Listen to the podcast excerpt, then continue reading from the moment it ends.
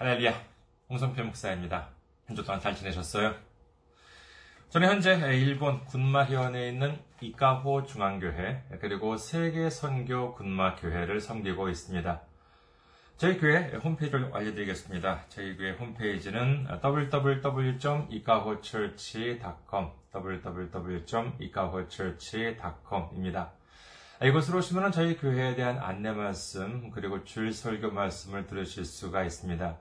그리고 줄 설교 말씀은 동영상 사이트 유튜브를 통해서 여러분들께서 시청하실 수가 있으시고 그리고 팟캐스트와 팟빵을 통해서도 여러분들께서 음성으로 들으실 수가 있습니다. 그리고 저희 교회 홈페이지에 오시면은 매주 전해드리는 설교 말씀을 텍스트 본문을 보실 수도 읽어보실 수도 있습니다. 참고해 주시기 바라겠습니다. 다음으로 교회 메일 주소 알려드리겠습니다. 교회 메일 주소는 이카호처치 골뱅이 gmail.com 이카호처치 골뱅이 gmail.com입니다. 이곳으로 메일을 보내주시면 저희가 언제든지 직접 받아볼 수가 있습니다. 다음으로 어, 지난주에 도 귀하게 선교 후원으로 섬겨주신 분들이 계십니다. 어, 풍성한 아, 교회의 김영숙님, 그리고 이승현, 신병권, 현욱, 현수님 네, 가족분이신 것 같습니다. 그리고 황규환님, 김재원님, 주비전교회님, 박준표님, 네, 그리고 마지막으로 무기명님께서 귀하게 선교 후원으로 섬겨주셨습니다. 정말 얼마나 큰 힘이 되는지 모릅니다. 예수님의 놀라운 축복과 넘치는 은혜가 함께 하시기를 주님의 이름으로 축원드립니다.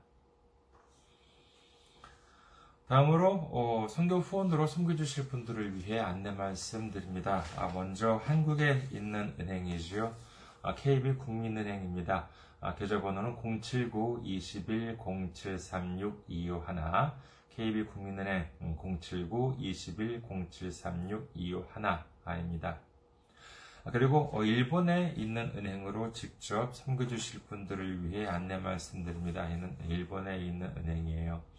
어, 군마은행입니다.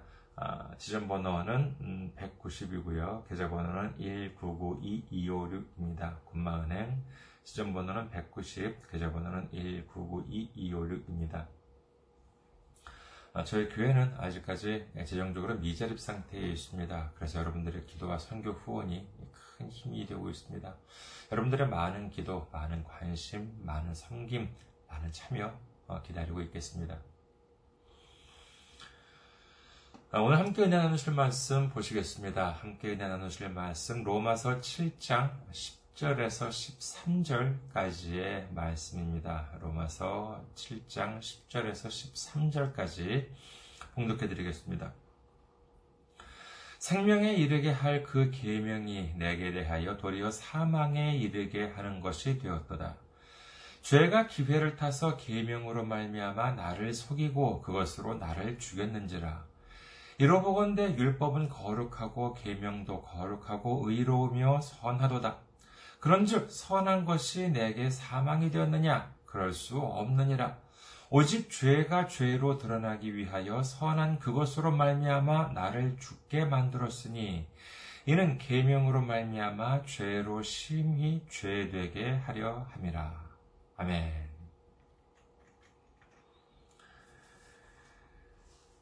할렐루야. 주님을 사랑하시면 아멘 하시기 바랍니다. 아멘.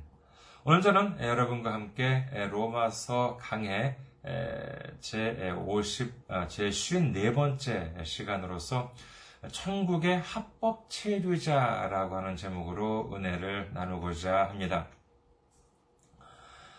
자, 아, 오늘은요, 우선 한 구절 한 구절씩 살펴보고자 합니다. 아, 먼저 로마서 7장 10절이죠. 아, 어, 보면은요.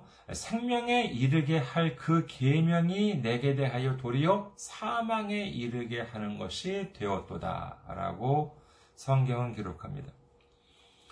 자, 우리가 뭐 법에 대한 아, 전문가는 아니라 하더라도요, 뭐 어려운 일은 아니니까는 이 정도는 알 수 있겠죠. 어, 뭐냐면은요, 자, 어, 좀 무서운 말이겠습니다만은 어떤 흉악범이 흉악한 범죄를 저지른 어, 그 흉악범이 체포되어서 재판을 받았는데 저는 사형 판결이 내려졌어요.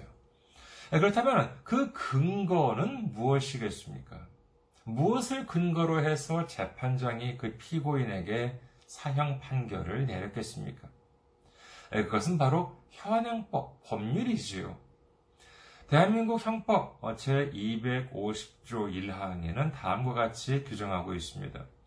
제, 아, 형법 제250조 1항. 사람을 살해한 자는 사형, 무기 또는 5년 이상의 징역에 처한다라고 되어 있습니다. 일본도요, 일본 형법 제 199조, 어, 일본 형법 제 199조를 보면은 역시 마찬가지입니다. 똑같아요, 내용이. 사람을 어, 살해한 자는 사형, 음, 무기 또는 5년 이상의 징역에 처한다라고 되어 있습니다. 사실 이 판사님이 되려고 하면은요, 열심히 공부를 해서 어려운 시험에도 합격해야 하고, 그리고 합격만이 아니라 우수한 점수로 어, 합격을 해야 합니다. 하지만 예, 그래도 그 기본적으로 판사한테는요 법률을 새로 만들거나 바꾸거나 없애는 권한이 없어요. 법을 새로 만들거나 바꾸거나 아니면 뭐 어, 없애거나 하는 거는 기본적으로 국회에서 하는 일이지요. 예, 그러면 판사는 뭘 하느냐 하면은요 법에 정해진 대로 판결을 내리는 수밖에 없습니다. 그래서 이를 잘 모르는 사람들은요, 아, 저 판사 너무 참 냉혹하다, 아, 인간미가 없다, 뭔지 인정머리가 없다, 뭔지 이런 어, 말을 합니다만은, 아니, 생각해보세요. 똑같은 죄를 지었는데, 어떤 사람은 판사가 보기에 좀 착하게 생겼어요. 또 어떤 사람은 판사가 보기에 좀 나쁜 사람처럼 생겼어요. 하지만 지은 죄가 똑같다고 생각을 해보십시오. 근데 판사가 자기 마음대로, 아, 이 사람은 똑같은 죄인데 한 사람은 착하게 생겼으니까는 무죄. 또 한 사람은 나쁜 사람처럼 생겼으니까는 에이 사형 뭔지 이렇게 해버린다 그러면은 얼마나 큰 혼란이 오겠습니까? 네, 그래서 정말 특별한 경우가 아니라면은 판사는 대체적으로 기계적인 판단, 다시 말해서 법조문에 적힌 대로 판결을 하고 또는 판례나 이제 이런 걸 봐가지고 대체적으로 기계적으로 이렇게 판단을 하는 경우가 일반적이라고 할 수 있겠습니다. 자, 그러면은요, 앞서 살펴본 법조문, 여러분께서는 어떻게 생각하십니까? 한국과 일본을 본다면요, 사람을 해치면은 사형과 무기 또는 5년 이상의 징역에 해당한다라고 합니다. 이 법조문에 대해서, 이 규정에 대해서 여러분께서는 가볍다고, 어떤 분은 또 이제 가볍다고 생각하시는 분도 계시겠고요. 또 어떤 분은 무겁다고 생각하시는 분들도 계실 수 있겠지요. 어, 뭐 사형이야 뭐 알기 쉽지요. 죽음으로써 죄를 갚는 것입니다. 이에 대해서는 뭐 잠시 뒤에 설명을 하도록 하겠습니다만 우선 징역 몇 년, 뭐 이제 이런 식의 유기징역인 경우에는요, 예를 들어서 어, 징역 5년이라고 한다면은 최대한 5년을 교도소에서 살아야 합니다만 이를 바꾸어 말하자면은요 그 전에 가석방이 허가가 될 수도 있겠습니다만 아무리 못해도 5년이 되면은 교도소에서 나올 수가 있습니다. 그러나 아, 유기징역이 아니라 무기징역 같은 경우에는 제한이 없어요. 교도소에서 말을 잘 듣고 아주 행실이 좋으면은 모범수로 있어가지고 짧으면 한 20년에서 30년 어, 정도로 어, 뒤에 이제 가석방 심사가 돼가지고 나올 수도 있겠습니다만은 그렇지 않으면 평생 동안 교도소에서 어, 나올 수가 없, 없습니다. 그러면은 사형수는 어떻겠습니까? 어, 좀 말이 무서울 수도 있겠습니다만 사형수는요, 이 사형 판결이 확정된 다음에도 언제 집행이 될지 모르는 공포에 떨어야 합니다. 이 사형 집행 누가 결정을 하냐라고 하면은 한국도 그렇고 일본도 그렇고 법무부 장관이 결정을 합니다. 한국은 요즘 사형 집행이 안 되고 있는데 꽤 오랫동안 안 되고 있는데 일본은 요즘도 사형 집행을 하고 있습니다. 근데 일본에 보면은요, 예전에는, 예전에는 그 집행 전날에 통보되었다고 해요. 사형수한테 너 내일 사형 집행이야. 그래가지고 뭐 좀 여러 가지 어, 마음의 준비든지 주변 뭐 정리든지 뭐 이제 유서를 쓴다든지 이렇게 주변 정리를 위해서 하루 전날에 통보를 했다고 하는데 이렇게 되니까 어떤 일이 발생을 하냐라고 하면요 그 공포 때문에 그 전날에 스스로 목숨을 끊는 자기가 목숨을 끊는 그와 같은 경우도 있다고 해가지고 일본에서는 요즘에는요 당일 아침에 집행 당일 아침에 교도관들이 갑자기 찾아와서는 야 이제부터 집행이야 나와 이렇게 해가지고 어, 끌고 간다는 것이에요 아침에 이렇게 와가지고 그러니 사형수들은요 바로 당일까지 모르는 거예요 그러니까 사형수들은 매일 아침 가슴을 졸이면서 이 교도관들의 발자국 소리에 귀를 쫑긋 세운다고 합니다. 이런 생활이 얼마 동안요? 예, 사형이 집행되는 그날까지 계속됩니다. 아, 얼마 전 그 읽은 일본 신문에 의하면요, 1988년 서울 올림픽이 있었던 해였죠. 1988년 일본 그 카나가와 현의 요코하마라고 하는 곳, 뭐 꽤 유명한 곳이지만은요. 이 요코하마에서 발생한 1988년에 요코하마에서 발생한 강도 살인 혐의로 체포되어서 결국 사형 판결을 받은 사람이 지난 2021년 10월 8일 불과 어, 며칠 전에 구치소에서 질병으로 사망했다고 합니다. 이 사람의 나이가 87살이었다고 해요. 그러니까 이 사람에 대한 사형 판결이 확정된 것이 2006년 3월이라고 하는데 그렇다면 적게 잡아서 2006년 3월부터 2021년 10월 8일까지 단순 계산으로 15년 이상을 매일 아침마다 죽음의 공포에 떨었다라고 하는 것입니다. 그러다가 결국 집행은 되지 않고 질병으로 사망을 했다는 것이지요. 사형 판결 확정은 2006년이라고 하지만 체포된 것이 1988년이라고 하니까 그러니까 1988년부터 2021년까지를 본다면은 33년 이상을 감옥에서 보내다가 결국 한 번도 나오지 못하고 거기서 생을 마감했다라고 하는 뜻이죠. 그렇다면 그렇게 오랫동안 수감된 어, 그런 근거가 뭐냐? 아, 물론 뭐 그 사람이 지은 죄 때문에 그렇습니다만은 앞서 말씀드린 바와 같이 결정적인 근거라고 하는 것은 일본의 형법에 그렇게 규정이 되어 있기 때문인 것입니다. 이처럼 법이라고 하는 것, 참 무서운 것이죠. 그런데 참 무서운 것인데, 그렇다면 앞서 잠시 말씀드렸던 법조문 이야기로 한번 돌아가 보도록 하겠습니다. 대한민국 형법 제250조 1항이나 일본 형법 제199조나 사람을 살해한 자는 사형, 무기 또는 5년 이상의 징역에 처한다. 이 법, 여러분께서 생각을 하시기에 좋은 것 같으십니까? 아니면 나쁜 것 같으십니까? 어, 이를 다른 말로 바꿔보면 어떨까요? 우리가 거리를 이렇게 걷고 있어요. 걷고 있는데 그때 보면 이제 경찰 아저씨들을 이제 만나기도 합니다. 여러분께서는 거리에서 경찰 아저씨를 보거나 아니면은 어, 경찰차를 보면은 어떤 생각이 듭니까? 아, 우리가 사는 동네를 지켜주는 경찰을 보면은 참, 아, 듬직하고 고맙고, 그렇습니까? 아니면은, 왠지, 경찰을 보면은 나도 모르게 좀 불안해지고 식은땀이 나고 빨리 좀 어딘가 다른 곳으로 피하고 싶은 생각이 드십니까? 경찰이 나쁜 것이라고 한다면 사회에서 반드시 없애야 하겠지요. 하지만 한국이나 일본만이 아니라 전 세계를 본다 하더라도 없애기는커녕 국민들의 막대한 세금을 써가면서까지도 유지하고 있는 것이 일반적이지요. 만약에 경찰이 일주일 정도라도 사라졌다면 어떻게 됐겠습니까? 강도가 자기 집에, 자기 집이나 자기 사업장에 쳐들어와도 누구도 도와주지 않습니다. 범인을 잡아주지 않습니다. 이렇게 되면은요, 뭐 온 나라가 극심한 혼란에 빠져들고 말 것입니다. 법률도 마찬가지지요. 형법이라고 하는 것은 정말 준엄한 어, 그러한 법입니다만은 우리는 형법만이 아니라 모든 법에 의해서 보호를 받고 있다라고 하는 사실을 잊어서는 안 됩니다.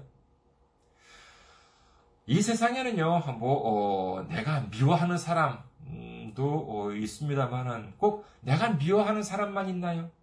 에, 그런 일이 있어서는 안 되겠습니다만은요, 누군가가 나를 정말 죽이고 싶을 정도로 미워할 수도 있는 건 아니겠습니까?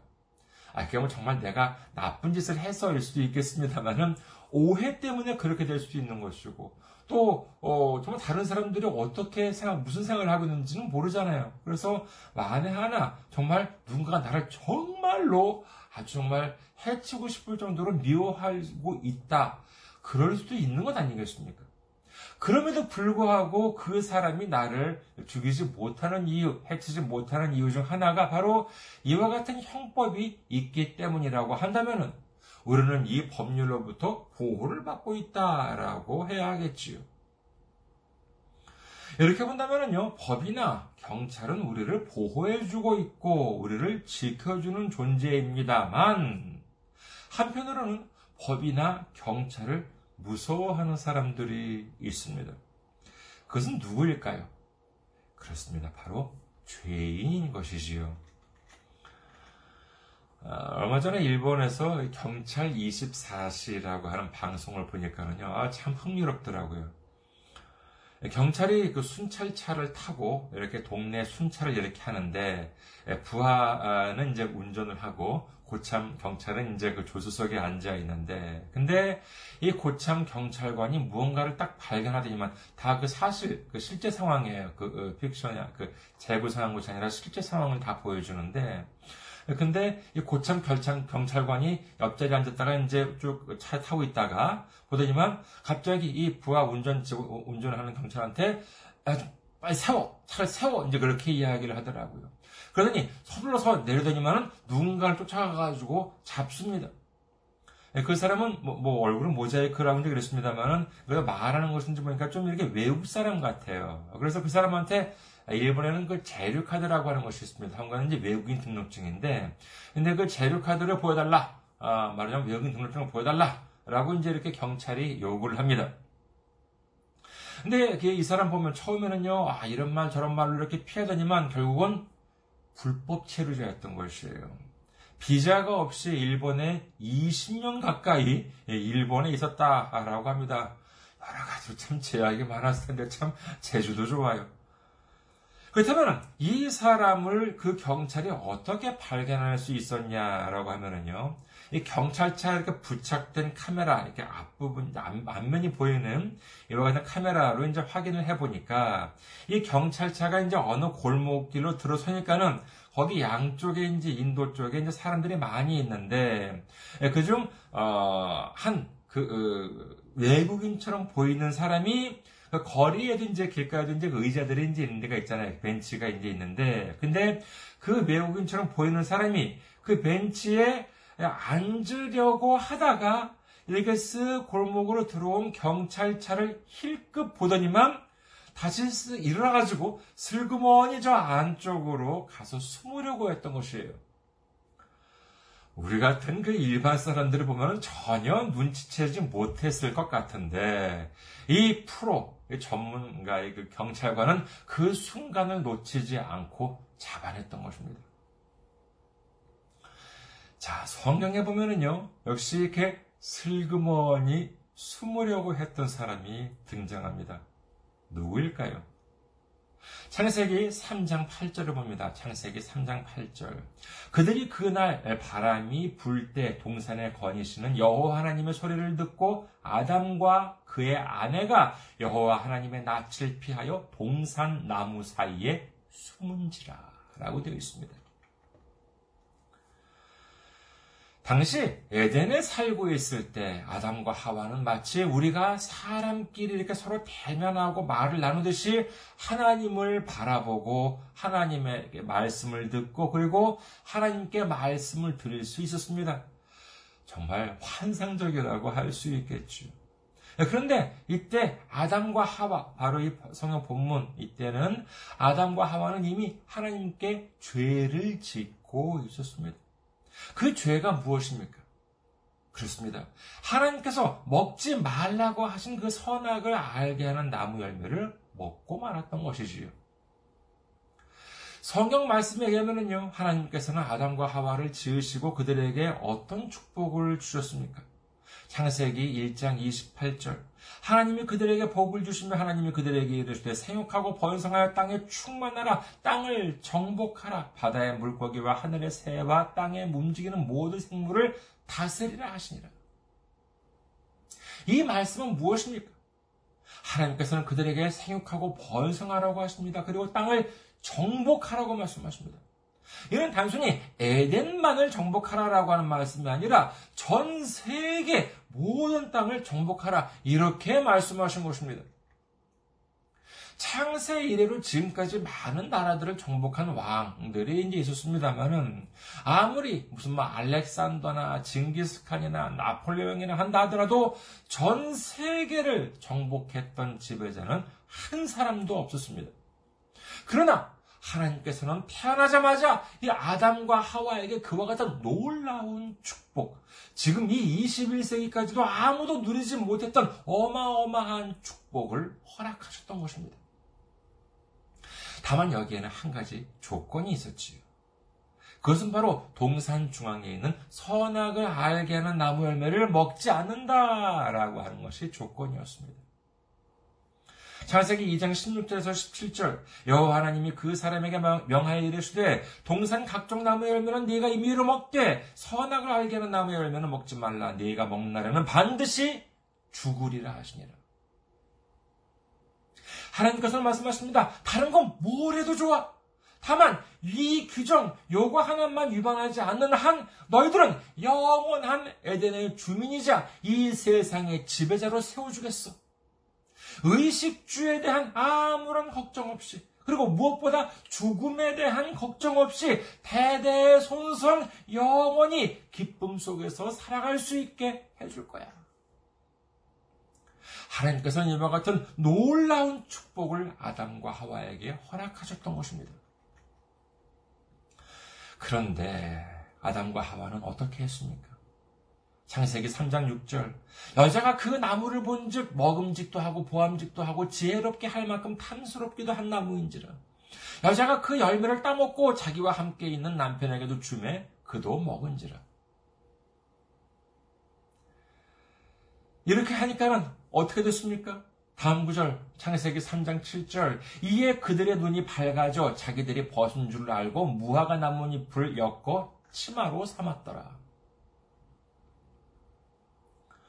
우리가 이 구절을 읽고 느끼는 것은요, 이 벗은 몸이 창피해서, 부끄러워서 무화과 나뭇잎으로 가렸다. 이렇게 생각하기 십상인데, 아, 이 부분을 좀, 좀 자세하게 예, 생각해 본다면요, 부끄러웠어? 그럼 누구한테 대해서 부끄러웠을까라고 하는 의문이 들었습니다.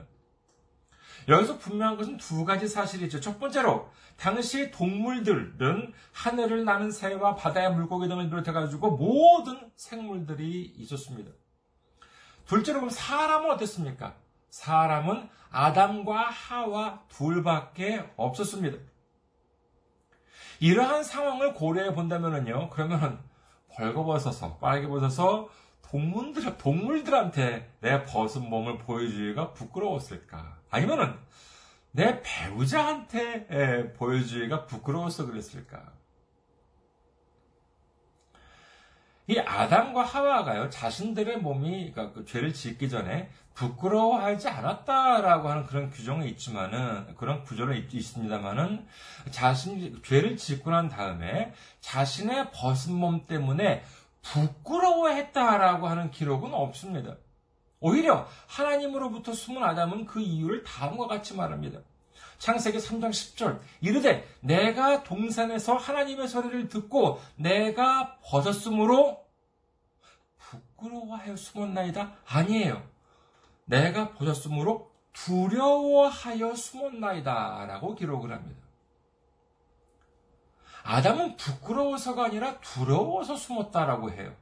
즉, 이 말은 단순히 내가 벗었기 때문에 부끄러움을 느꼈다라고 하기보다는 오히려 외부로부터 내 몸을 지키기 위해, 즉, 지금까지는 하나님께서 나를 지켜주셨는데, 이제 하나님께서 죄를 지음으로 인해서 나를 지켜줄 수 없게 되었다라고 하는 사실을 깨닫게 되자, 여기에 두려움을 느끼고, 느끼고 그야말로 궁여지 책으로 무화과 나무 잎사귀로라도 내 몸을 지켜보려고 했다라고 하는 것이 더 현실감이 있지 않을까 합니다. 그들이 하나님의 말씀을 지키고 있는 동안에는 그들은 에덴에 있어서 합 합법 체류자였습니다. 하나님께서 허락하신 모든 축복을 누릴 권한이 있었습니다. 그리고 언제 어디서든지 하나님께서 그들을 보호해 주셨습니다. 그들은 하나님을 보면은 기쁨에 충만했을 것이요. 그 마음에는, 그 마음에서 평안이 넘쳐났을 것입니다. 그러나 하나님의 명을 어기고 선악을 알게 하는 나무 열매를 먹는 순간 그들은 에덴에서 한순간에 불법 체류자로 전락해버리고 말았습니다. 하나님은 이제 더 이상 그들을 지켜주지 않습니다. 요즘도 가끔 일본 뉴스를 보면은요, 뭐 한국에서도 이제 이런 뉴스 많을 겁니다. 이 불법으로 체류를 하면서 외국인들이 가짜 신분증을 만들기도 한다라고 하는 소식을 들었습니다만은 마치 그런 것들이 무화과 나뭇잎으로 만든 어치마라고 할 수 있겠죠. 인간의 부족한 생각으로 나 자신을 지켜보려고 하지만은 결국 그것은 나 자신을 완전히 지켜주지 못하고 오히려 바싹 말라 부스러지는 잎사귀들이 내 살을 긁어서 상처를 내듯이 불법적인 신분증 같은 것들은 나를 지켜주는 것이 아니라 오히려 자기 자신의 죄를 더욱 무겁게 만들 따름인 것입니다. 지금도 뭐 한국도 마찬가지고 일본도 마찬가지고 어느 나라나 마찬가지죠.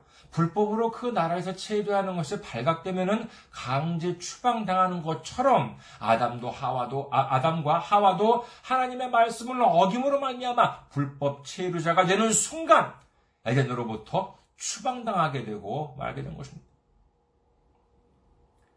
그렇다면 왜 그들은 그렇게 끔찍한 죄를 짓고 말았을까요? 여러분께서 혹시 다른 목사님께서 하시는 말씀을 들어보신 적이 있으신지 모르겠습니다. 나는 예전에 제가 어떤 목사님으로부터 이렇게 하시는 말씀을 이렇게 꽤 몇 분이 하시는 말씀을 이렇게 좀 들어본 적이 있어요. 뭐냐면은요. 죄라고 하는 것. 죄라고 하는 것은 원어로 본다 그러면은 이 죄라고 하는 것은 관역에서 이렇게 빗나간다라고 하는 뜻이다라고 하는 말씀을 들은 적이 있습니다. 뭐 글쎄요, 뭐 이와 같은 말씀을 들으시면 여러분께서는 와, 그렇구나. 뭔지 이렇게 새로운 뭔가 이렇게 좀 깨달음이 있으신지는 모르겠습니다만은요. 제 기억으로는 이 성경 말씀의 뜻을 원어로 이렇게 좀 해설을 들어봤을 때, 아, 더욱 깊은 깨달음이 있었다라고 하는 경험은 저는 좀 뭐 제가 부족해서 그런 것이겠습니다만은 잘 없었던 것 같습니다.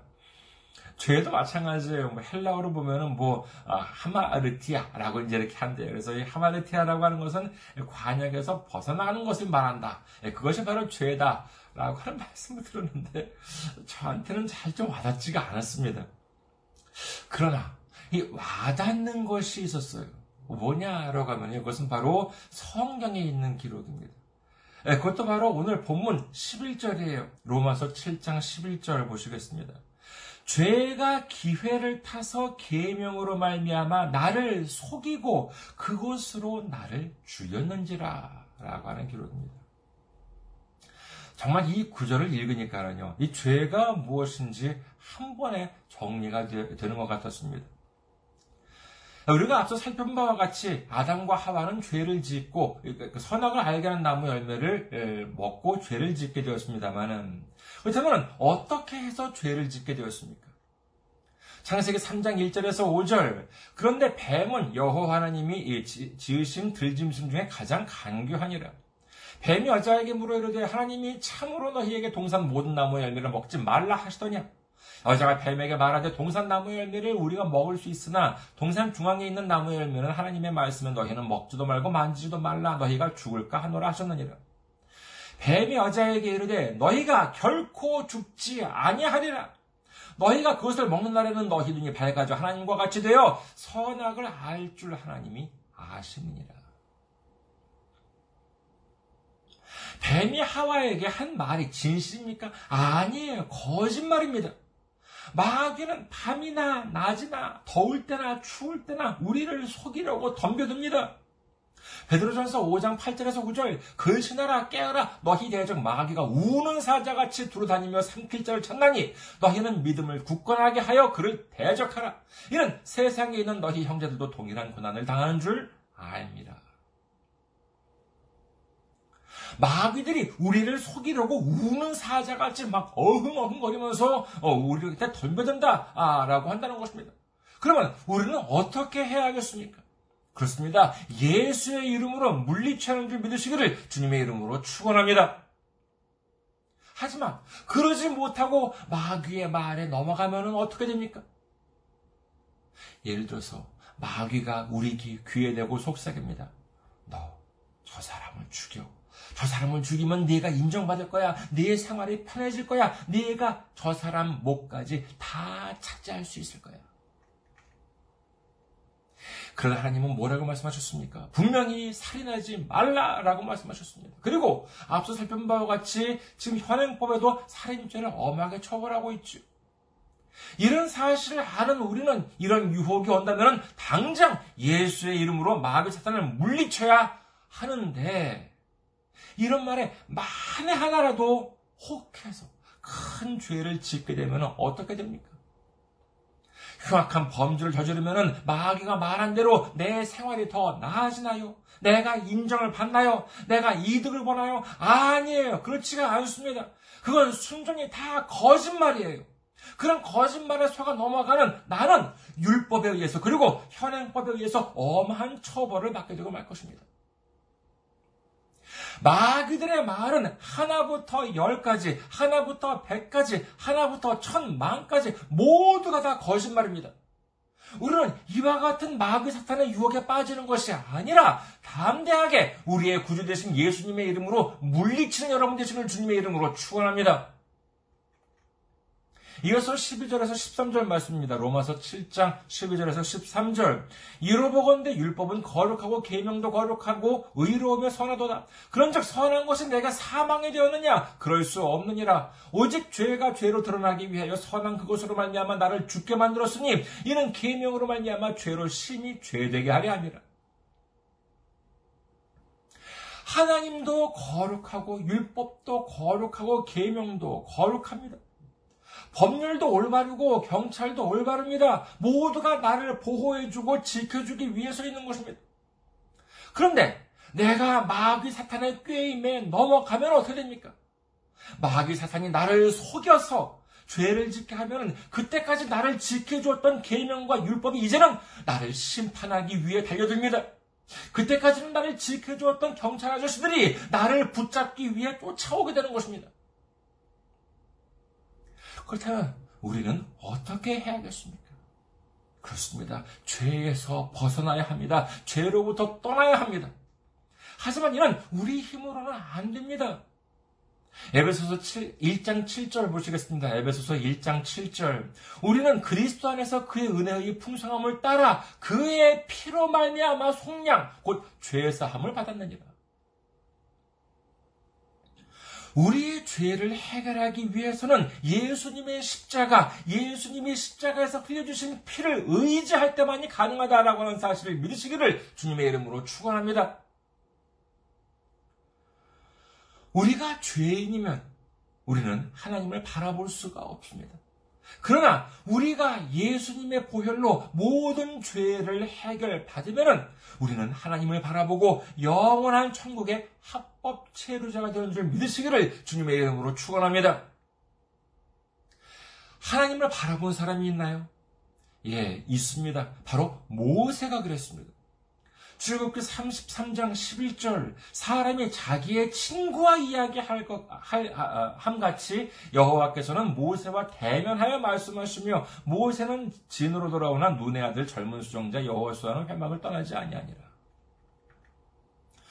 모세는요 마치 하, 나 님과 아, 마치 자기 친구처럼 이야기했다. 이렇게 기록을 합니다. 이처럼 하나님을 바라보고 친구처럼 이야기하면은요 어떤 일이 발생을 한다고요? 출애굽기 34장 29절 모세가 그 증거의 두 판을 모세의 손에 들고 신의 산에서 내려오니 그 산에서 내려올 때 모세는 자기가 여호와와 말하였으므로 말미암아 얼굴 피부에 광채가 나나 깨닫지 못하였더라라고 성경 기록합니다. 얼굴에서 광채가 났다는 것이에요. 이 글을 보고요, 혹시 뭘 좀 잘 먹어서 그런 게 아니야? 하나님께서 아 뭐좀 좋은 걸 주셔가지고 잘 먹어서 이렇게 얼굴에서 광채가 난 게 아니냐라고 생각할지 모르겠습니다만 아니에요. 바로 앞 구절에는 다음과 같이 기록합니다. 출애굽기 34장 28절 모세가 여호와와 함께 40일 40야를 거기 있으면서 떡도 먹지 아니하였고 물도 마시지 아니하였으며 여호와께서는 언약의 말씀 곧 십계명을 그 판들에 기록하셨더라라고 기록을 합니다. 지금 모세는요, 40일 동안 빵은, 떡은 물론이고, 물도 안 마시면서 금식하고 오는 길인데도 얼굴에서 광채가 났다고 합니다. 그 이유가 뭐라고요? 예, 그렇습니다. 하나님과 대면하였기 때문에, 하나님을 바라보았기 때문에 얼굴에서 광채가 났다는 것이에요. 히브리서 12장 2절 믿음의 주여 또 온전하게 하시는 이 예수를 바라보자. 그는 그 앞에 있는 기쁨을 위하여 십자가를 참으사 부끄러움을 개의치 아니하시더니 하나님 보좌 우편에 앉으셨느니라. 우리는 더 이상 우리 죄를 짊어진 천국의 불법 체류자가 아니라 이제 예수님의 십자가 보혈로 우리의 모든 죄를 사함받고 구원받은 천국의 합법 체류자가 되어야 합니다. 믿으시면 아멘 하시기 바랍니다. 이제 우리는 당당한 천국의 합법 체류자로서 마귀 사탄의 유혹을 물리치고 항상 우리 주님을 친구처럼 바라보며 우리 얼굴에서 광채가 나듯이 이제 우리 인생에 광채가 나는 삶으로 변화가 되어서 축복에 축복에 넘치는 삶을 살아가는 우리 모두가 되시기를 주님의 이름으로 축원합니다. 감사합니다. 항상 승리하시고 건강한 모습으로 다음 주에 뵙겠습니다.